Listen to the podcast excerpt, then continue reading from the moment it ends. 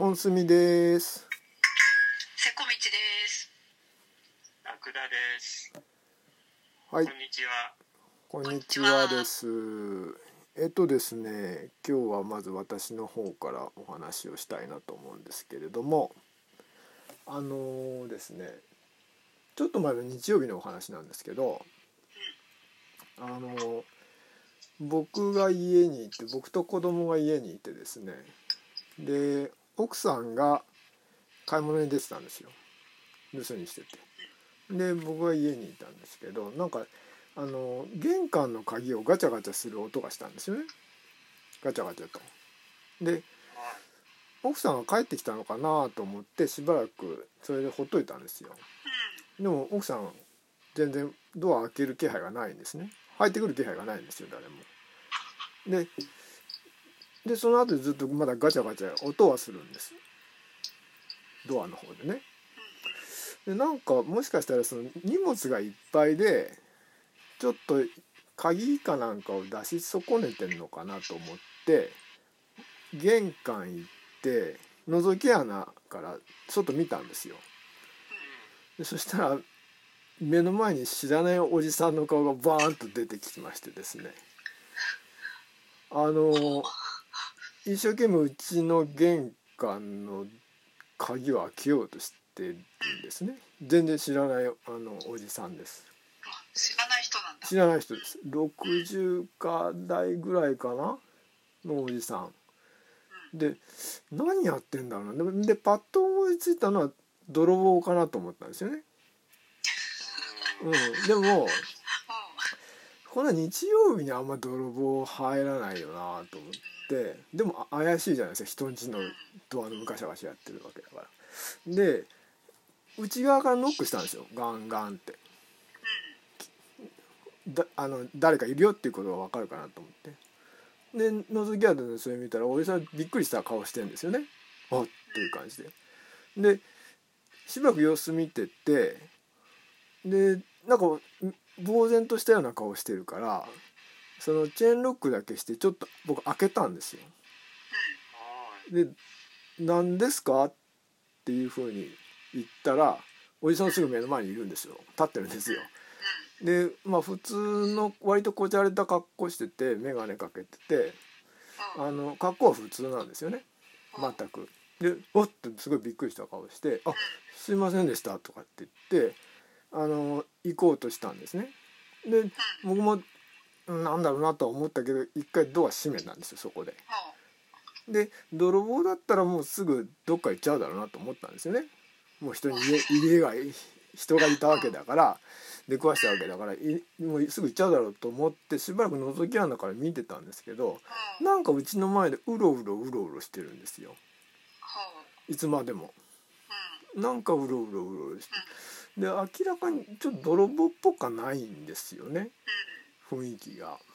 でちょっとどうしようかなと思ったんですけど思い切って僕外に出て「どうしました?」って言って聞いたんですよ。そしたら「いや家が分かんなくなっちゃって」って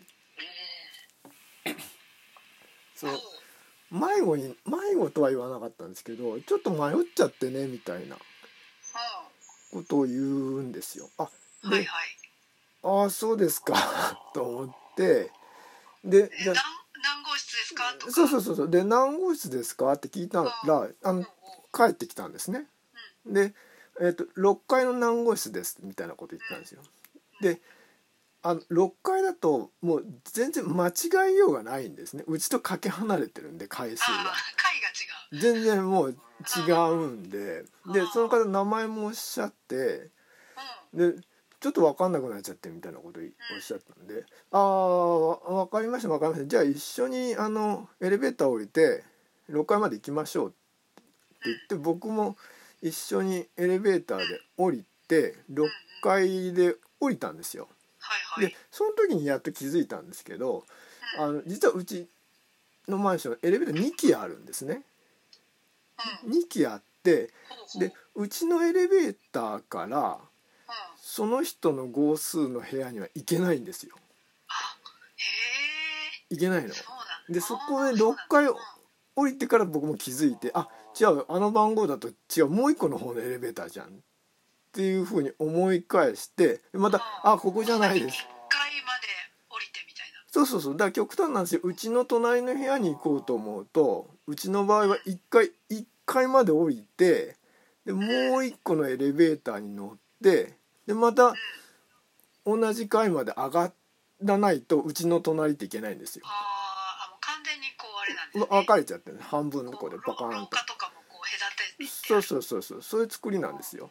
だからあの単にそのおじさんはだからエレベーターのボタンを押し間違えたわけじゃないっていうことにその時は二重二重に間違ってるっていう。初めて気が付いたんですよ僕もそこで。あっと思って。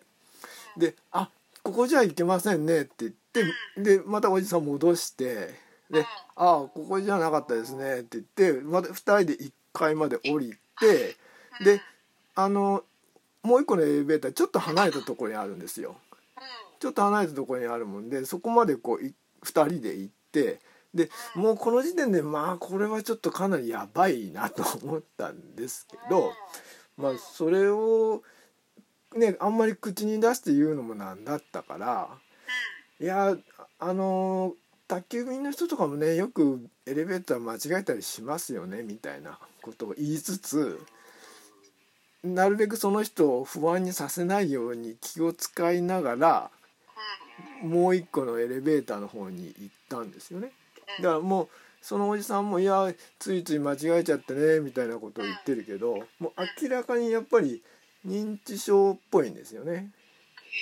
うん話をなんかちょっと様子を見てる限り。でもう分かんなくなっちゃってでエレベーターも間違える降りる回数も間違えてうちにたどり着いたみたいなんですどうも。うん、その何6階っていうのは正しかったの？その言ってる。そう。でうん。これも6回どうなのかなと思ってとりあえず家まで行かんとまずいなと思ったんでエレベーター乗り換えて6階まで行ったんですよ。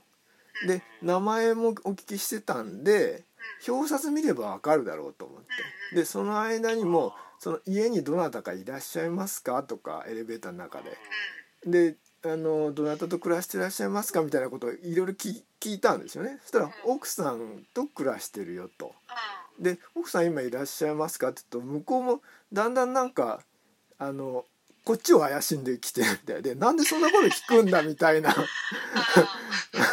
なんでそんなこと聞くんだみたいな感じでちょっと逆ギレしかかってるんですよ。で。うん、あうん、あーそうですねみたいな感じでねあ言ったりとかして。でもなんとかあ僕今あのちょうどマンションの理事をやってたんで今理事をやってたりもしてるんですよみたいなことです。相手をちょっと信用させなきゃいけないなと思ったんでそういう話もしつつちょっと家族の情報を引きつつで「あ奥さん今在宅中ですか?」って言ったら「留守だ」って言うんですよね今ちょっと出かけてると。うーんと思ったけどとりあえず6階着いてで6階の何号室っていうところその人が言うところに行ったらあの表札出てなかったんですよ。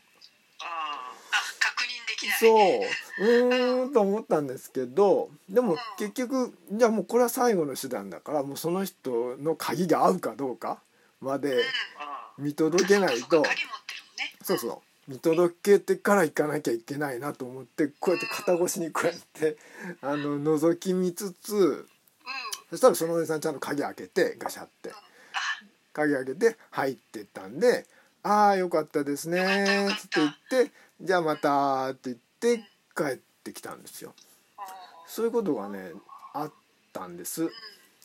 でああいよいよこういうことが起きる頃合いにうちのマンションもなってきたんだなというのをあのやっぱりうち30年ぐらい経つんで経ってからあのその時買われたメインの世代の方たちがもう80代とか70代とかになってきてるんですよね。でだから全体的に高齢化が進んでてでたまたま僕そのおじさんが来る23日前ぐらいに理事会に出ててで理事会の席で別のお宅であの実はちょっと前にこれは女性の方なんですけど行方不明になった方がいらっしゃっててでどこ行っちゃったか分かんないって言って警察呼んでちょっとした騒ぎになったんですよみたいな話をたまたま聞いてたんですよ。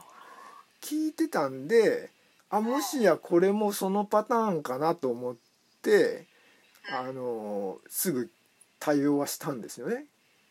うん、なるべくあの相手をその不安視させないように情報を引き出しつつお家まで自然に送ってあげる、うん。わあ大変。うん、っていうことをしたんですけどあれこれはもしかしたらこれからもっとたくさん出てくるのかなと思ったらうんあ建物の老朽化だけに目が行きがちなんですけど理事やってたから。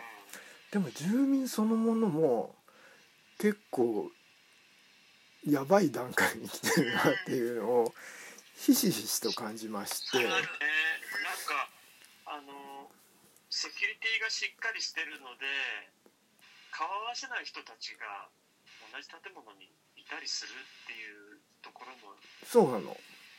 うん、でうちは特に半分でバチッと切れちゃってるんでうん反対側のエレベーター使う人とかとは合わないんですよ。全然わかんないの。なんか迷子が続出しそうそうそうそうでそのね 本当そのエレベーターでさえ乗るエレベーターでさえも分かんなくなっちゃってるような人たちがあのあ出てきてるんだというのがねちょっとびっくりする問題としてですね。ねあのうん。やり方がちょっと。